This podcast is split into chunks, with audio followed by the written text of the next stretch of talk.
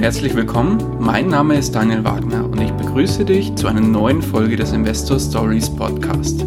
Erfahre von anderen Investoren, wie sie gestartet sind und welche Erfahrungen sie auf ihrem bisherigen Weg gemacht haben. Lass dich von ihren Geschichten, Strategien und Vorgehen inspirieren und schreibe deine persönliche Investor Story.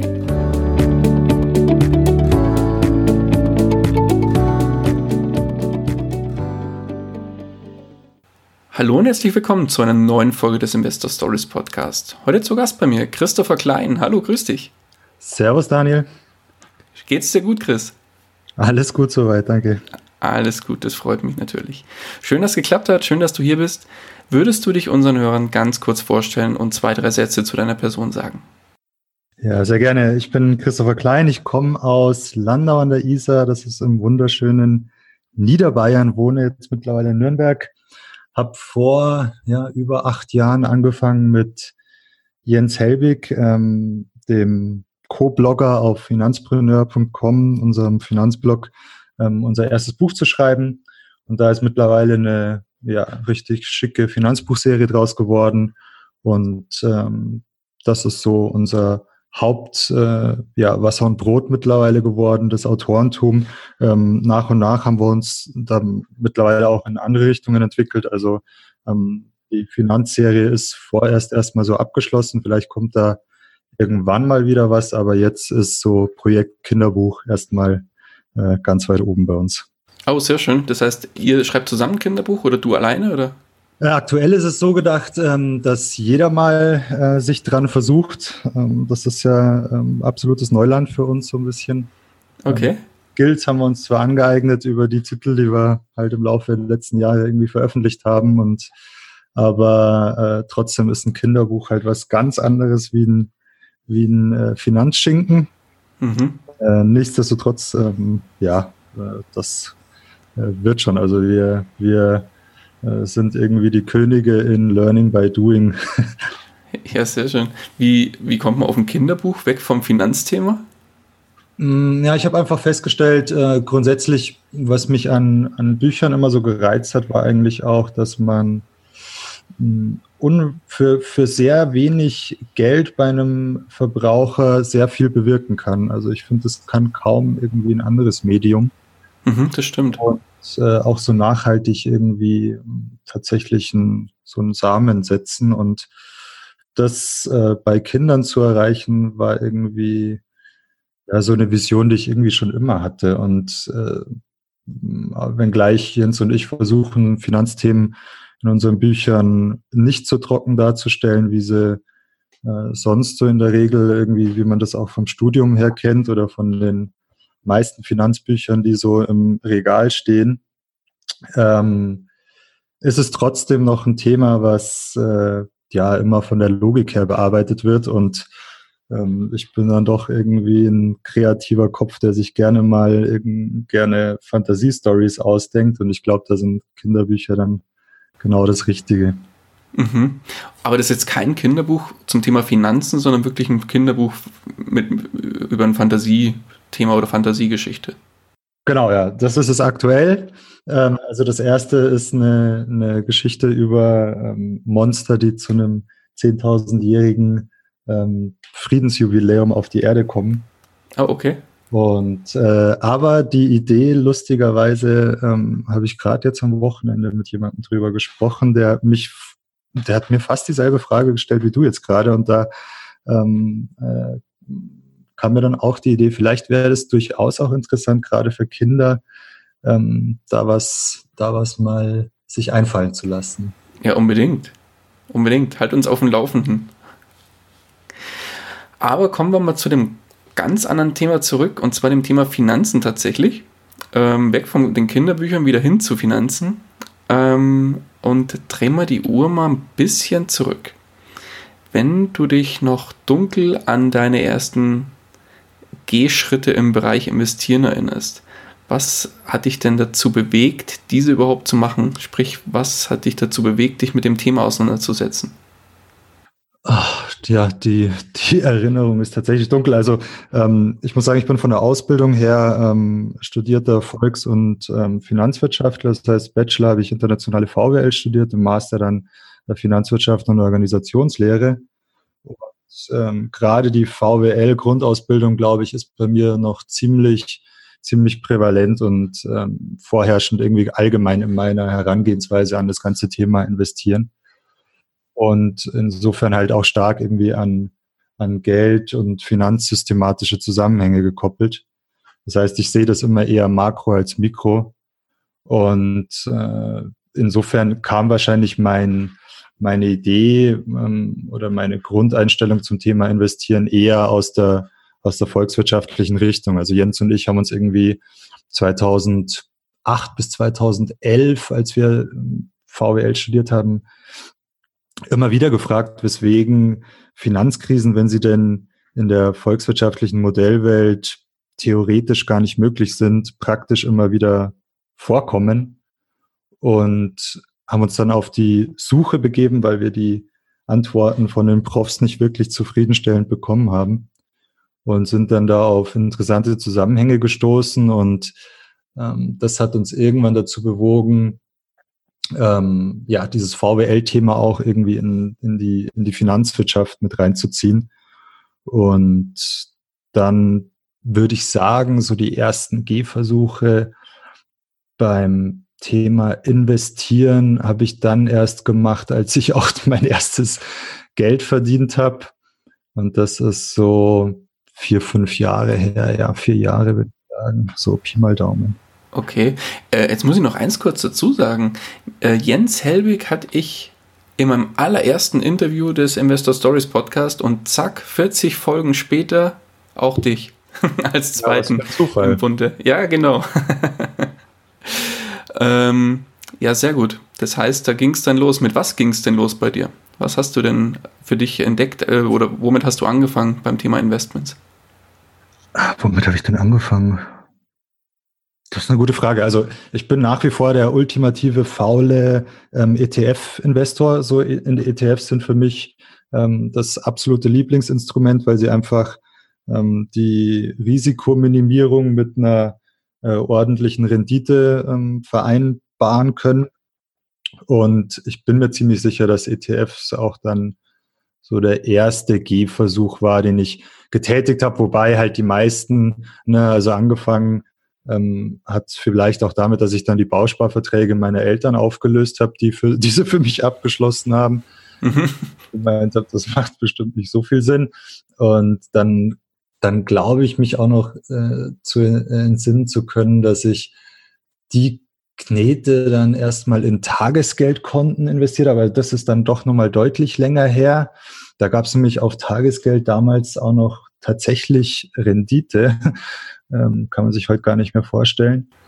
Ja, du kannst froh sein, wenn sie heute nichts zahlen muss dafür. Ja, genau. Also ich weiß noch, da gab es, glaube ich, bestimmt 3-4% irgendwie sowas. Also hat sich schon, das war nicht wenig. Und genau, also das war dann vielleicht doch nochmal der Schritt vorher, den ich getätigt habe, wo ich dann auch einfach gesehen habe, okay, also aus Geld kann mehr Geld werden. Und das hat mich dann, glaube ich, auch dazu bewogen, da ein bisschen mehr zu machen. Dann hatte ich mal so eine Paranoia-Phase zwischendrin, als wir uns so arg mit den geldsystematischen Zusammenhängen beschäftigt haben, war ich mir dann irgendwie so nach 2008 auch sicher, okay, in den nächsten 2 Jahren muss es wieder krachen.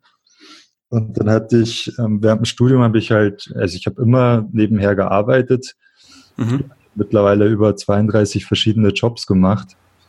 Sehr gut.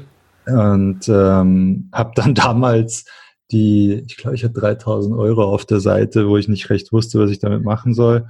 Die habe ich dann in Gold- und Silbermünzen verpflanzt, was so ungefähr das Dämlichste war, was ich damals machen konnte, weil natürlich in Krisenzeiten alles, was ja so Krisenwährungen sind, halt ultra hoch stehen. Und dann, glaube ich, brauchte ich aber das Geld schon 6 Monate später wieder, und dann haben die ungefähr noch die Hälfte wieder zurückgeworfen. Also meine ersten Gehversuche waren tatsächlich eher vom Hinfallen geprägt. Was aber gar nicht schlimm ist, wenn du so ein bisschen zurückdenkst beim Thema Hinfallen, bei dem Thema Fehler, was war denn aus den ganzen Hinfallthematiken, was war denn da dein größter Fehler?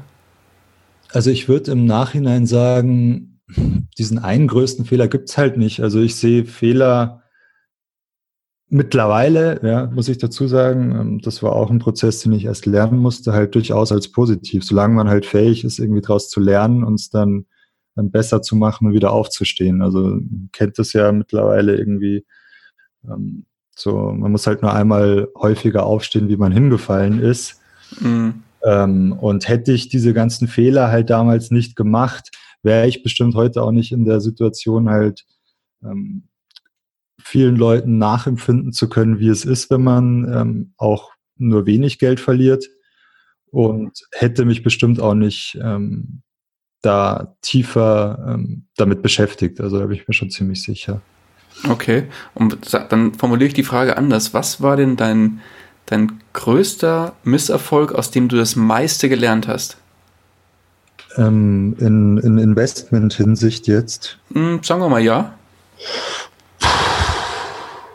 Zu spät anzufangen, würde ich sagen. Oh, okay. Ja, das ist bei mir tatsächlich auch mein persönlich größter Fehler. Ich definiere es auch so.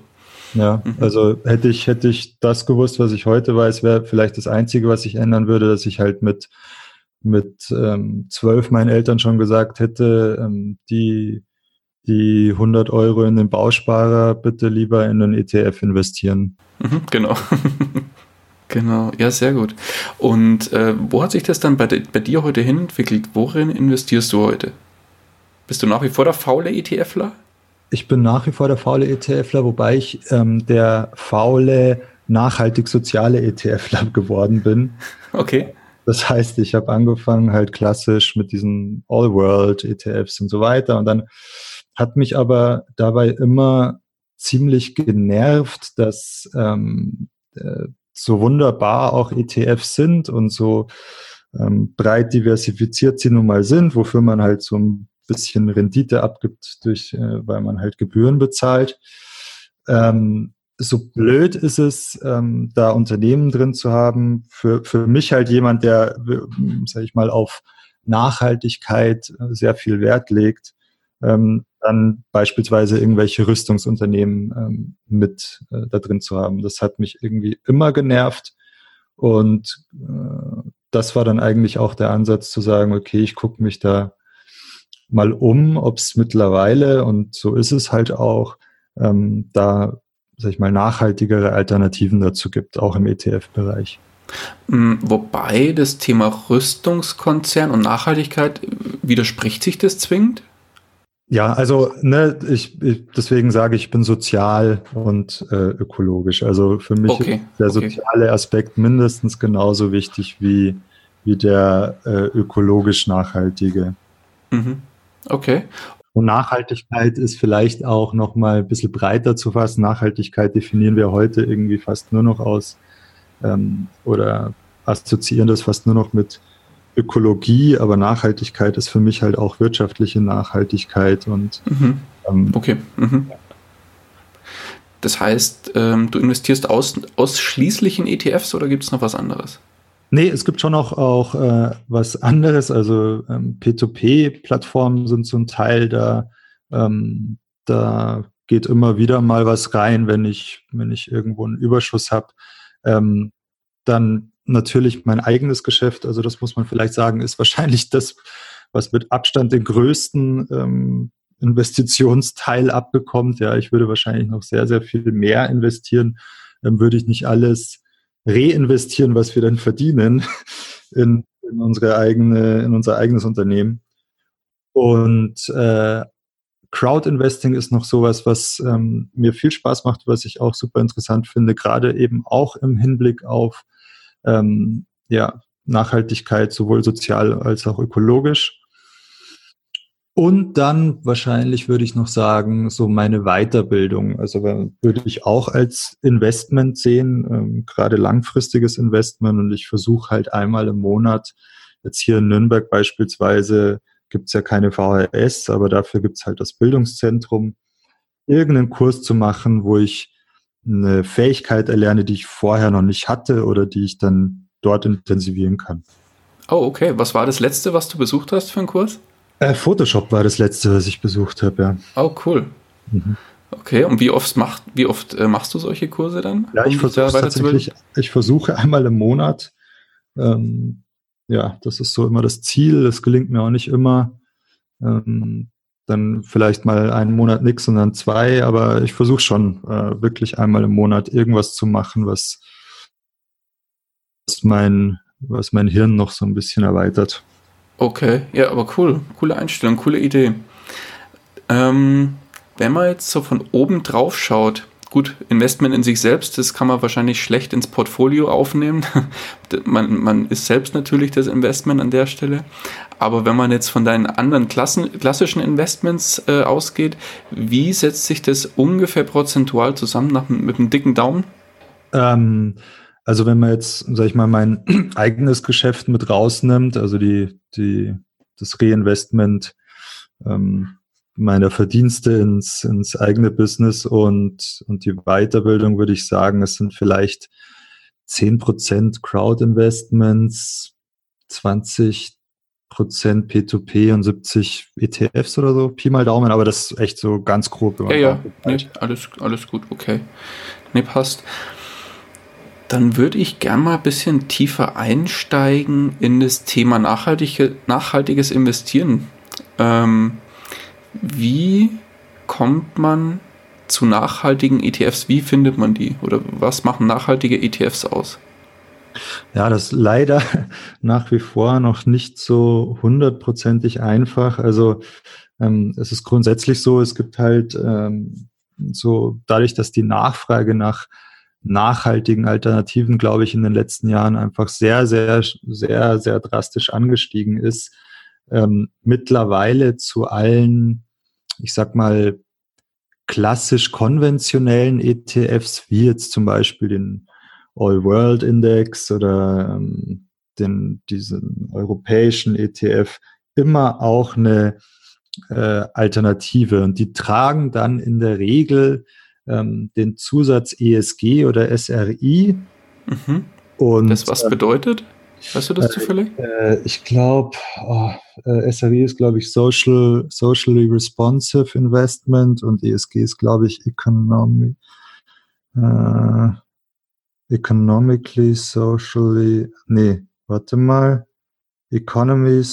und Governance, glaube ich, irgendwie so. Also Unternehmensführung ist dann da eben auch nochmal unter dem Begriff Nachhaltigkeit vertreten. Mhm.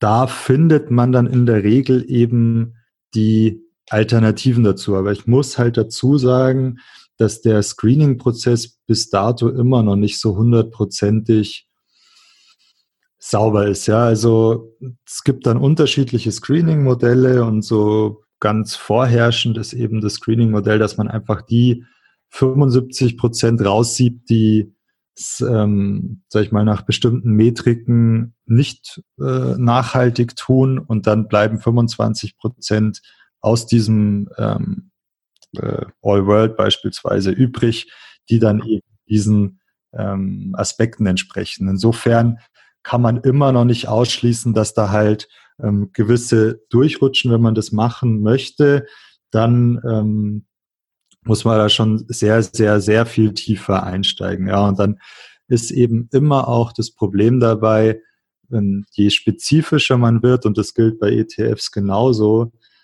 umso größer wird eben dann auch das Risiko. Ja, dann diversifiziere ich eben nicht mehr über Branchen hinweg, sondern bewege ich mich beispielsweise tatsächlich nur in der Branche nachhaltige, also erneuerbare Energien oder Wohnen und Bauen. Und wenn es dann dort mal, sag ich mal, nicht so gut läuft, dann hat man eben nicht mehr die Chance, da über Branchen hinweg, wie es jetzt die klassischen großen, breit diversifizierten ETFs irgendwie zeigen, einen etwaigen Verlust halt auszugleichen. Okay. Gibt es da dann auch, kann ich mir das so vorstellen, ich nenne es mal ganz blöd, den MSCI World in nachhaltig? Ja, genau. Gibt's sowas? Genau.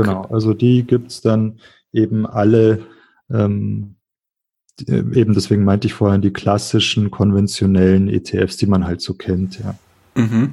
Und wie darf ich mir das dann vorstellen? Was sind so die Kriterien, warum manche Unternehmen dann rausfallen? Sind es zum Beispiel, weil die in einer bestimmten Branche unterwegs sind? Sind es, weil die zum Beispiel keinen Nachhaltigkeitsbericht machen, was aber bei den großen Unternehmen ja mittlerweile fast zum Standard geworden ist? Aber was sind die Kriterien? Ja, also das kommt eben dann auch wieder darauf an, wer denn screent. Mhm. Aber in der Regel gibt es halt sowas wie Negativkriterien. Das heißt, das sind dann wirklich Kriterien, nach denen ausgeschlossen wird. Man nennt es dann auch Negativscreening. Und da gehört zum Beispiel dazu, wenn es die Kernkraftindustrie ist oder die Glücksspielindustrie oder sowas wie Waffen- und Rüstungsindustrie, dann werden die grundsätzlich einfach gar nicht mit in diesen ETF aufgenommen. Okay. Dadurch kann man zumindest schon mal einigermaßen sicher sein, dass man zumindest in der Hinsicht ein bisschen sicherer unterwegs ist. Ja, das ist immer noch aus meiner Sicht noch nicht 100%ig sauber, einfach weil ich glaube, sich die Industrie da so schnell entwickelt hat, dass sie selber noch nicht richtig wissen, wie sie es denn am Ende einheitlich screenen, und es gibt auch noch kein einheitliches Zertifikat in der Hinsicht. Mhm. Aber sowas wird zum Beispiel gemacht, und Negativkriterien finde ich dann schon mal ziemlich gut. Dann kann ich mir zumindest sicher sein, dass so ungefähr das, wo auch meine Einstellung irgendwie getroffen wird, zumindest schon mal nicht damit vertreten ist. Und dann gibt's halt die ganzen Aspekte der Governance. Wird zum Beispiel Kinderarbeit betrieben, also Streitfall Nestlé oder sowas. Wie sieht's mit Gentechnik aus? Was ist mit den Menschenrechten? Gerade bei multinationalen Unternehmen ja ein wichtiges Thema, oder gerade auch, wenn man Thema Staatsanleihen sich anguckt. Also ich meine, jeder Investor sollte ja auch zumindest einen gewissen Teil, egal wie langfristig man unterwegs ist, in Anleihen investieren, um so einen einigermaßen sicheren Sockel zu haben. Und auch da gibt es dann viele Staaten, da mag es vielleicht die Staatsanleihe gute Renditen abwerfen, aber vielleicht bewegt man sich dann in einem Land, wo die Todesstrafe zum Beispiel nach wie vor praktiziert wird, ist auch nichts, was ich unbedingt belohnen möchte. Wobei das ja wiederum nichts mit ETFs jetzt per se zu tun hat, oder? Du kannst ja bei auch... Bei dem Anleihthema. Ja, du kannst ja auch Bond-ETFs kaufen. Also meinst du, okay. Ja, das stimmt. Okay. Und was oder wie viele nachhaltige ETFs hast du im Portfolio? 3 sind es bei mir, glaube ich, aktuell. Okay. Ja. Ich muss immer dazu sagen, glaube ich, weil... Ich glaube, da spricht dann tatsächlich auch der Oberfaulbär aus mir heraus, weil ich eben jemand bin, der sich ungern anschließend noch viel mit den ETFs beschäftigt. Ich rebalance halt einmal im Jahr, aber das war es dann auch. Okay. Und ansonsten geht es per Sparplan oder per einmal Invest regelmäßig? Geht es einfach per Sparplan, ja. Genau. Okay, also simpler geht es quasi nicht. Genau. Mhm, okay.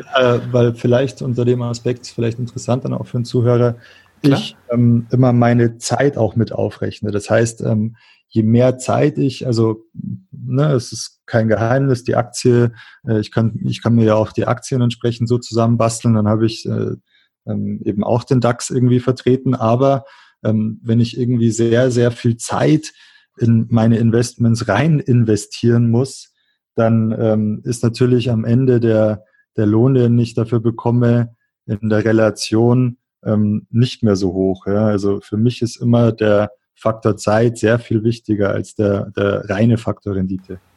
Definitiv, bin ich voll bei dir. Stichwort Opportunitätskosten. Viele sehen es halt gar nicht. Die sind wirklich dabei und sagen, schau mal, mein Aktienportfolio, was ich jetzt hier mir zusammengebaut habe, ich habe den Index geschlagen, und dann, wenn man so ein bisschen tiefer bohrt, dann heißt es ja, jeden Abend sitze ich 2 Stunden da und analysiere die Aktien und hier und da, das mache ich aber wirklich jeden Abend, und dann hat er unterm Strich vielleicht 1% mehr Rendite, vielleicht auch weniger, weil es einfach viel schlechter gelaufen ist als der Index, und hat aber ohne Ende Zeit verblasen, die er sinnvoller vielleicht hätte nutzen können.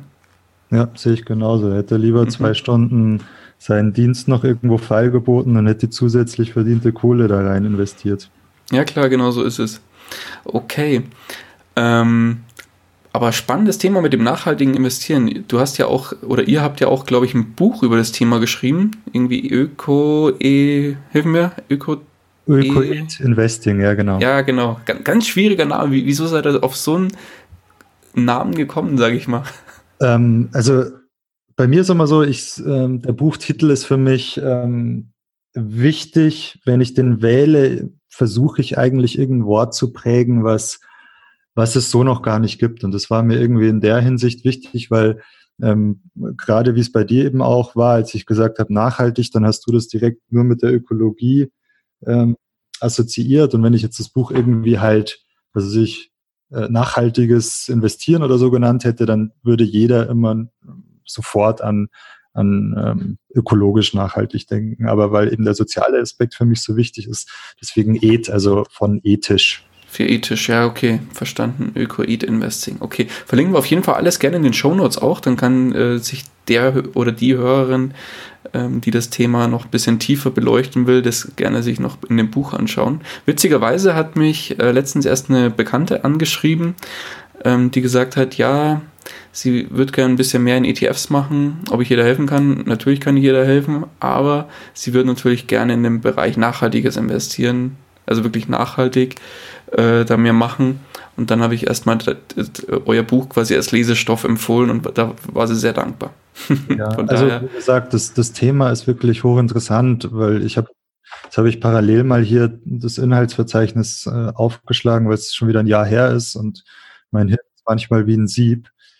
So Themen wie Mikrofinanzfonds zum Beispiel sind auch hochinteressant, wo man tatsächlich mit Geld noch was Positives bewirken kann. Ja, also man nennt es dann auch Impact Investing im Fachjargon, also wo man tatsächlich mit dem investierten Geld auch noch einen positiven Effekt mit vereinen kann. Und der wäre zum Beispiel so ein positiver Effekt?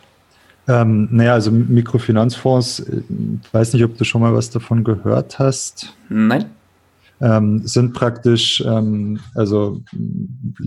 Weltländer, so blöd sich das auch irgendwie anhören mag, dritte Welt, haben zum Beispiel große Schwierigkeiten, an Kapital zu gelangen. Also wenn ich in Afrika, im Kongo mich zum Beispiel selbstständig machen will, dann muss ich bei der Bank, wenn ich überhaupt irgendwie eine Bank in der Nähe habe, halt die absoluten oberkrassesten Wucherzinsen bezahlen.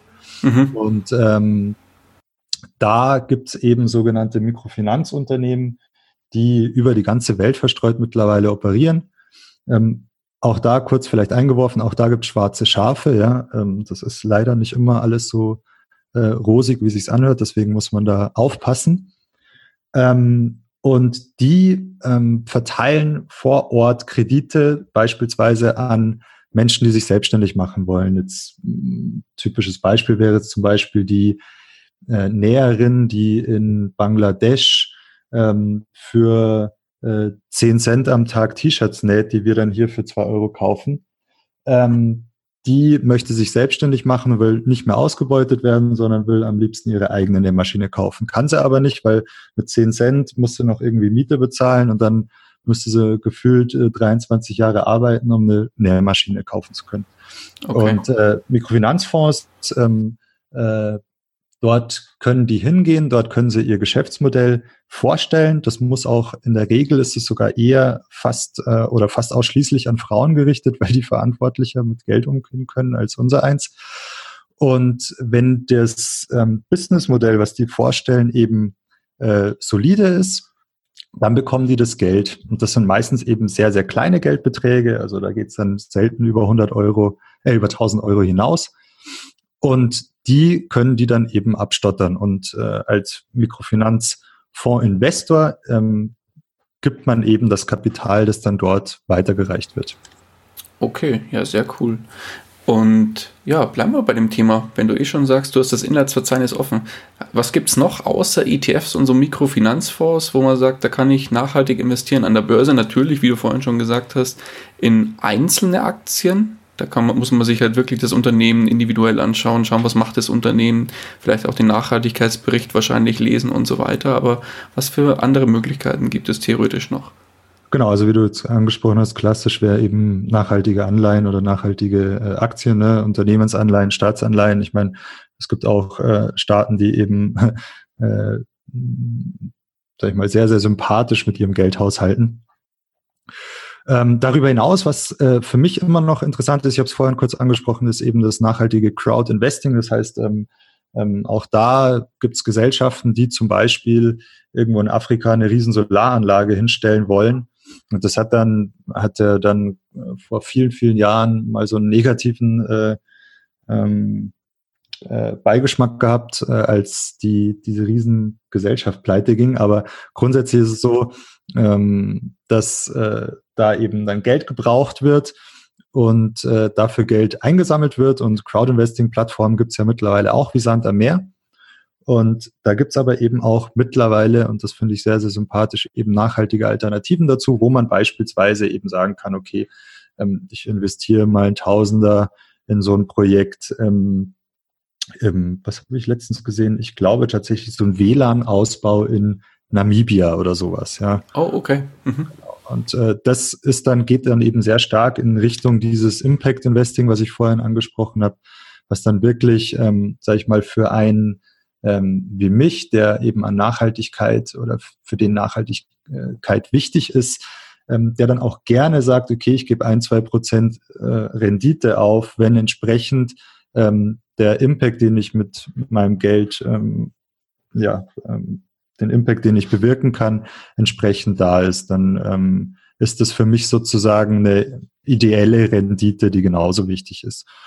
Und als letzten Punkt, das ist so die letzte Strategie, die ich auch in dem Buch vorstelle, gibt es Bauminvestments. Kennt man vielleicht auch, aber meistens nur als geschlossene Fonds. Bei geschlossenen Fonds ist ja immer so ein bisschen Vorsicht angesagt, weil man sich da auch im grauen Kapitalmarkt bewegt. Aber es gibt zum Beispiel auch ich weiß jetzt nicht, ob ich hier groß Werbung mache, aber Forest Finance heißt die Gesellschaft, einen Baumsparplan. Und das finde ich zum Beispiel super, super cool.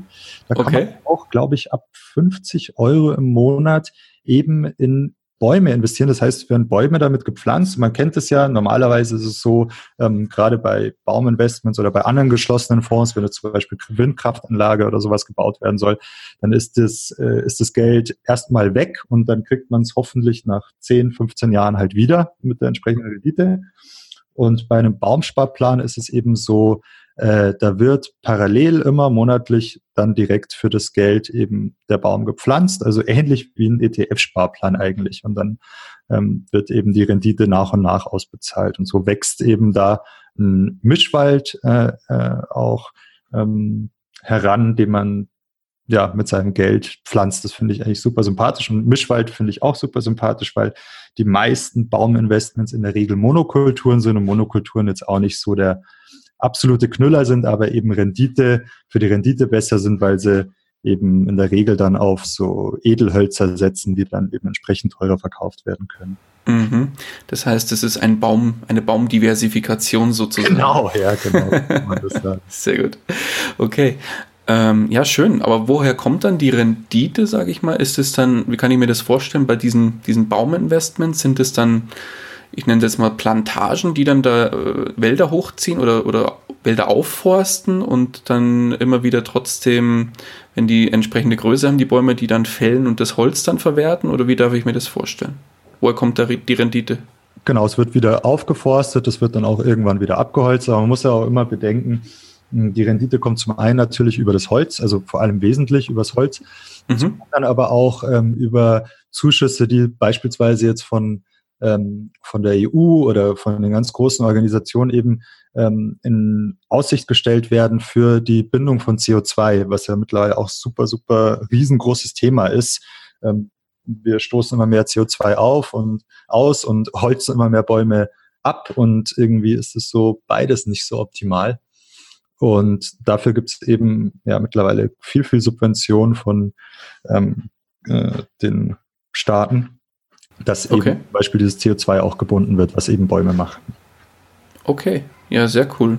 Eigentlich schöne Idee. Man will irgendwie noch was Gutes tun und kriegt daraus auch noch entsprechende Rendite. Warum nicht? Ja, sehr cool. Okay, jetzt haben wir vorhin deinen größten Fehler angesprochen, dass du zu spät angefangen hast. Darauf aufbauend würde ich gerne mal wissen, was war denn nicht dein größter Fehler, sondern was war dein größter Erfolg in dem Bereich? Im Investmentbereich würde ich sagen... Muss gar nicht so sehr an Zahlen gemessen sein, sprich, damit habe ich 5.000 Euro verdient, sondern kann auch was Immaterielles sein, wo du sagst, das hat mir einfach auch trotzdem wahnsinnig viel gebracht. Ich würde einfach sagen, zu merken, dass es funktioniert. Also wir leben ja irgendwie, gerade in Deutschland ist allgemein unsere Grundeinstellung gegenüber den Finanzmärkten ja immer noch ultra skeptisch. Und wenn man mal so in die Bevölkerung reinfragt, dann sagt die Aktien, oh nee, Aktien, das ist viel zu gefährlich. Und das prägt einen, finde ich, dann schon auch, selbst wenn man sich viel damit beschäftigt, bis man das dann tatsächlich mal wagt, ist man selber sehr, sehr skeptisch, finde ich. Und zu sehen, dass es tatsächlich funktioniert, bringt dann auch irgendwie die Motivation, da weiterzumachen und zu sagen, okay, es funktioniert tatsächlich und ich muss nicht mich vom Bankberater über den Tisch ziehen lassen, sondern kann das im Idealfall vielleicht sogar noch selber machen. Das war was, das würde ich sagen, ist der größte Erfolg, weil es mich dazu motiviert hat, weiterzumachen. Schöne Aussage, schön. Wo geht die Reise denn noch hin, wenn man die Uhr so ein bisschen in die Zukunft stellt? Was hast du noch für Ziele, explizit finanzielle Ziele, die du dir für die Zukunft gesetzt hast? Oder gibt es da vielleicht gar keine? Also ich muss wirklich sagen, so groß sind meine finanziellen Ziele nicht. Also ich habe zum Beispiel keine Zahl im Kopf, die ich erreichen möchte oder sowas. Für mich ist einfach wichtig, Zeit zu haben. Also mir die Zeit mit dem Geld, das ich verdiene, kaufen zu können, das zu tun, was ich wirklich machen möchte. Also das ist für mich so, das Thema Hamsterrad war immer allgegenwärtig und das ist sowas, da wollte ich nie rein und deshalb versuche ich auch alles, um eben mit meinen Einnahmen mir die Zeit kaufen zu können, frei zu sein. Also das ist tatsächlich mein Ziel für die Zukunft. Mein finanzielles Ziel ist eigentlich, wenn du so willst, genug Geld zu verdienen, um mir genug Freizeit zu kaufen zu können, um nicht ins Hamsterrad wieder verschwinden zu müssen. Okay, also Stichwort Selbstbestimmung, auch explizit beim Faktor Zeit und Faktor Tun. Ja. Sehr gut. Okay, dann bist du mit Jens ja zusammen, wie du vorhin schon erwähnt hast, oder bei der Eingangsfrage erwähnt hast, habt ihr zusammen einiges an Finanzbüchern geschrieben. Was sind denn die Bücher, die dir neben euren Büchern, die du noch weiterempfehlen kannst, und was sind denn Bücher, die dir persönlich viel gebracht haben?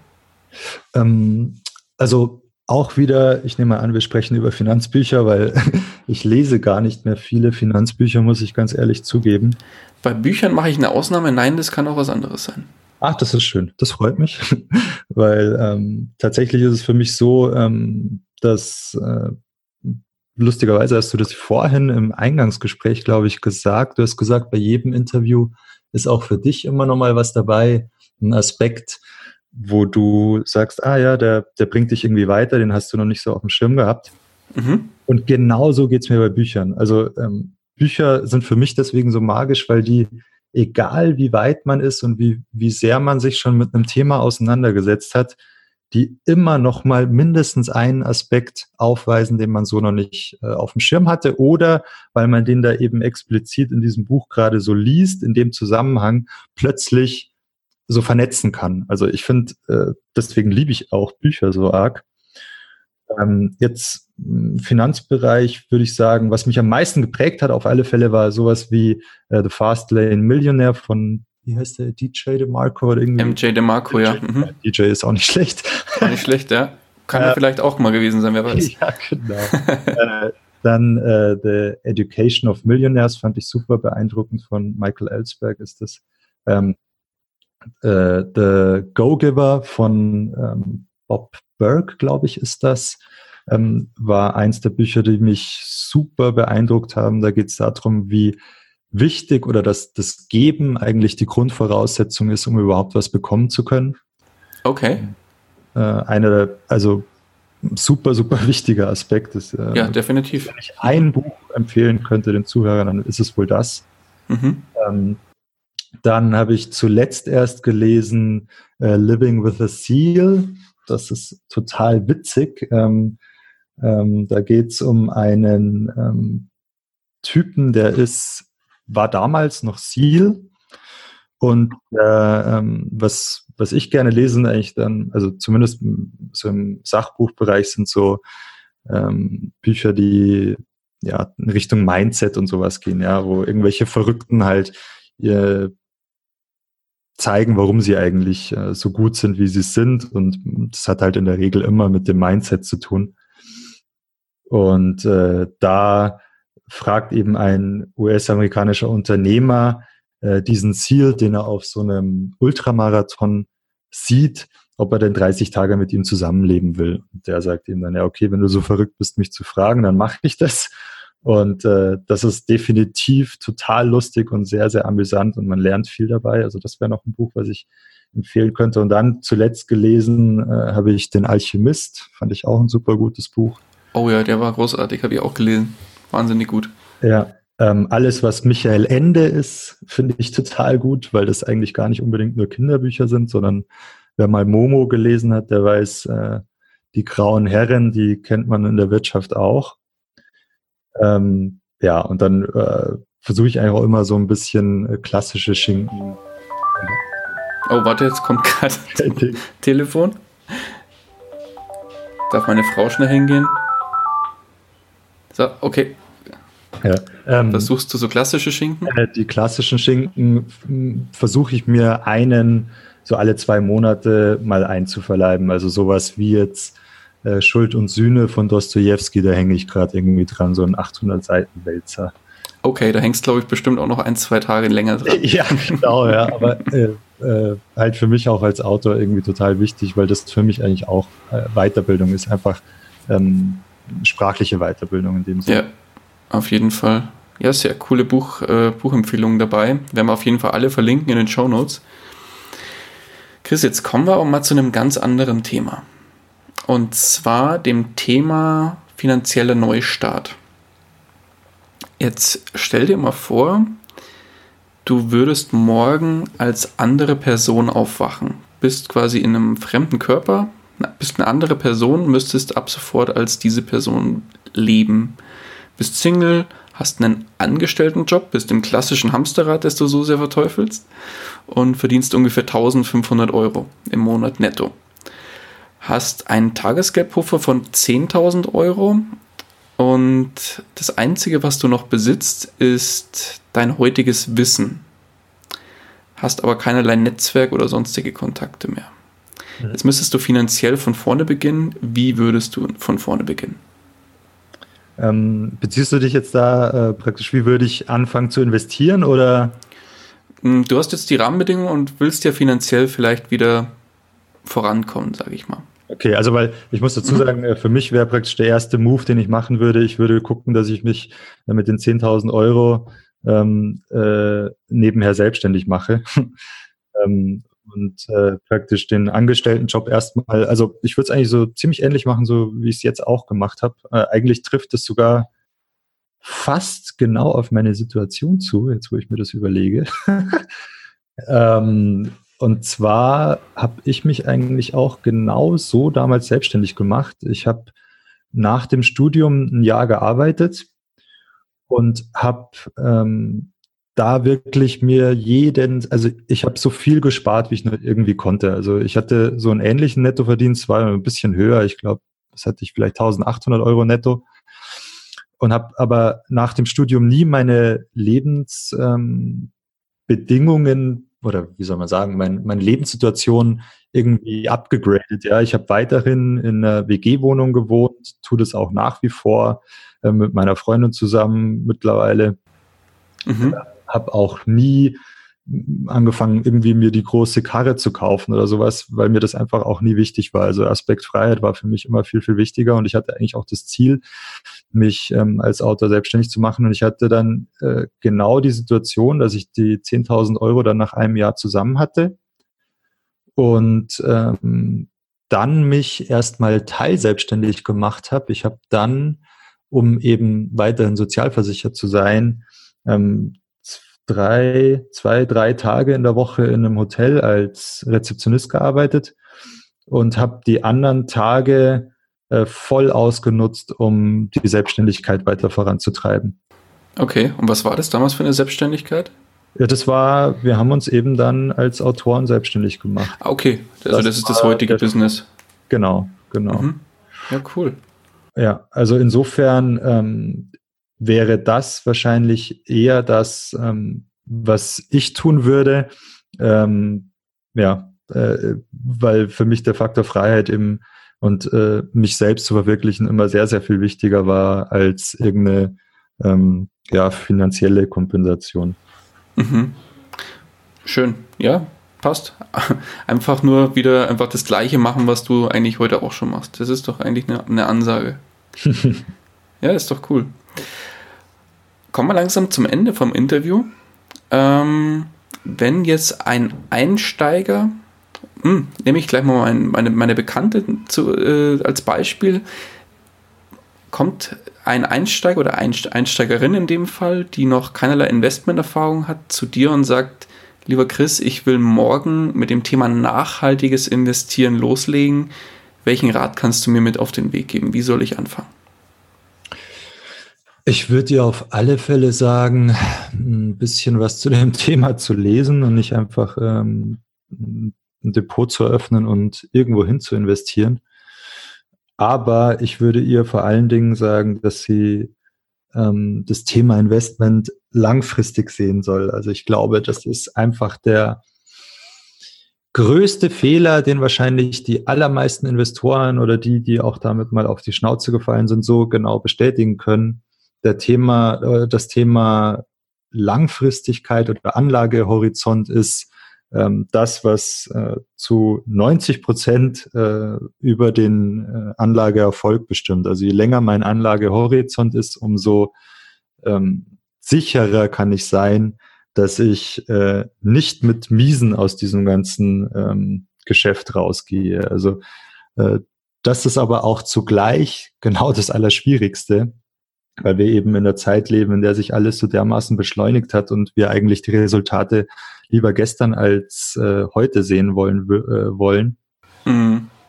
Insofern ist halt gerade das Thema Geduld so schwierig und genau deshalb würde ich ihr wahrscheinlich sagen, wenn sie sagt, ich will nachhaltig investieren, würde ich ihr sagen, such dir einen nachhaltigen ETF raus, der genau dem entspricht, was wofür du eben auch gerne einstehen willst oder des Bauminvestments beispielsweise, und setz einen Sparplan auf und mach das langfristig, ja, wirklich 10 Jahre plus, 15 Jahre plus.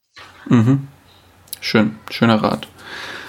Sehe ich übrigens genauso. Investieren ist kein Sprint, sondern immer ein Marathon, der ganz, ganz lange hinten raus dauert und einfach langfristig die Erfolge bringt. Ja, also das eine ist investieren und das andere ist spekulieren. Die meisten spekulieren und denken, aber sie investieren. Genau so ist es. Chris, dann sind wir auch schon am Ende angelangt. Wenn dich einer unserer Hörer oder Hörerinnen erreichen will, wie kann man dich am besten erreichen? Man kann mir sehr gerne eine E-Mail schreiben, ck@klhe.de. Da kann man mich gerne erreichen. klhe.de ist unser Verlag. Wenn sich jemand da für eins der Finanztitel interessiert, auch da kann man einfach ins Impressum klicken und uns eine E-Mail schreiben. Also wir bearbeiten nach wie vor alles höchstpersönlich. Sehr gut, alles klar. Dann, Christian, danke ich dir ganz, ganz herzlich für deine Zeit und den wahnsinnig tollen Input, den du hier gelassen hast. Vor allem das Thema nachhaltiges Investieren. Ich fand das super spannend. Kannte ich vorher so im Detail noch nicht. Die letzten Worte des Interviews, die gehören dir. Ja, cool. Also freut mich, dass ich auch für einen neuen Aspekt mal sorgen konnte. Ja, also wie gesagt, wenn ein Zuhörer dabei ist, der sich irgendwie mit mir in Kontakt setzen möchte, ich bin immer jederzeit gerne erreichbar per E-Mail. Und ansonsten würde ich sagen, ja, das Thema Nachhaltigkeit ist auf jeden Fall ein spannendes und ich hoffe, dass sich da die nächsten Jahre noch vieles tun wird, weil ich glaube, da ist noch viel Nachholbedarf da und viel Potenzial und bin mir da ziemlich sicher, weil einfach grundsätzlich, glaube ich, auch unsere Generation eine ist, die vermehrt auf diese Aspekte Wert legt. Alles klar. Dann danke ich dir. Mach's gut, Chris. Bis dann. Ciao, danke. Ciao. Das war's auch schon wieder mit dieser Podcast-Folge. Ich danke dir ganz herzlich fürs Zuhören. Hat dir der Investor Stories Podcast gefallen, freue ich mich über eine Rezension bei iTunes. Damit hilfst du mir, diesen Podcast für noch mehr Zuhörer sichtbar zu machen. Ich freue mich, wenn du auch beim nächsten Mal wieder mit dabei bist. In dem Sinne, habe die Ehre, dein Daniel.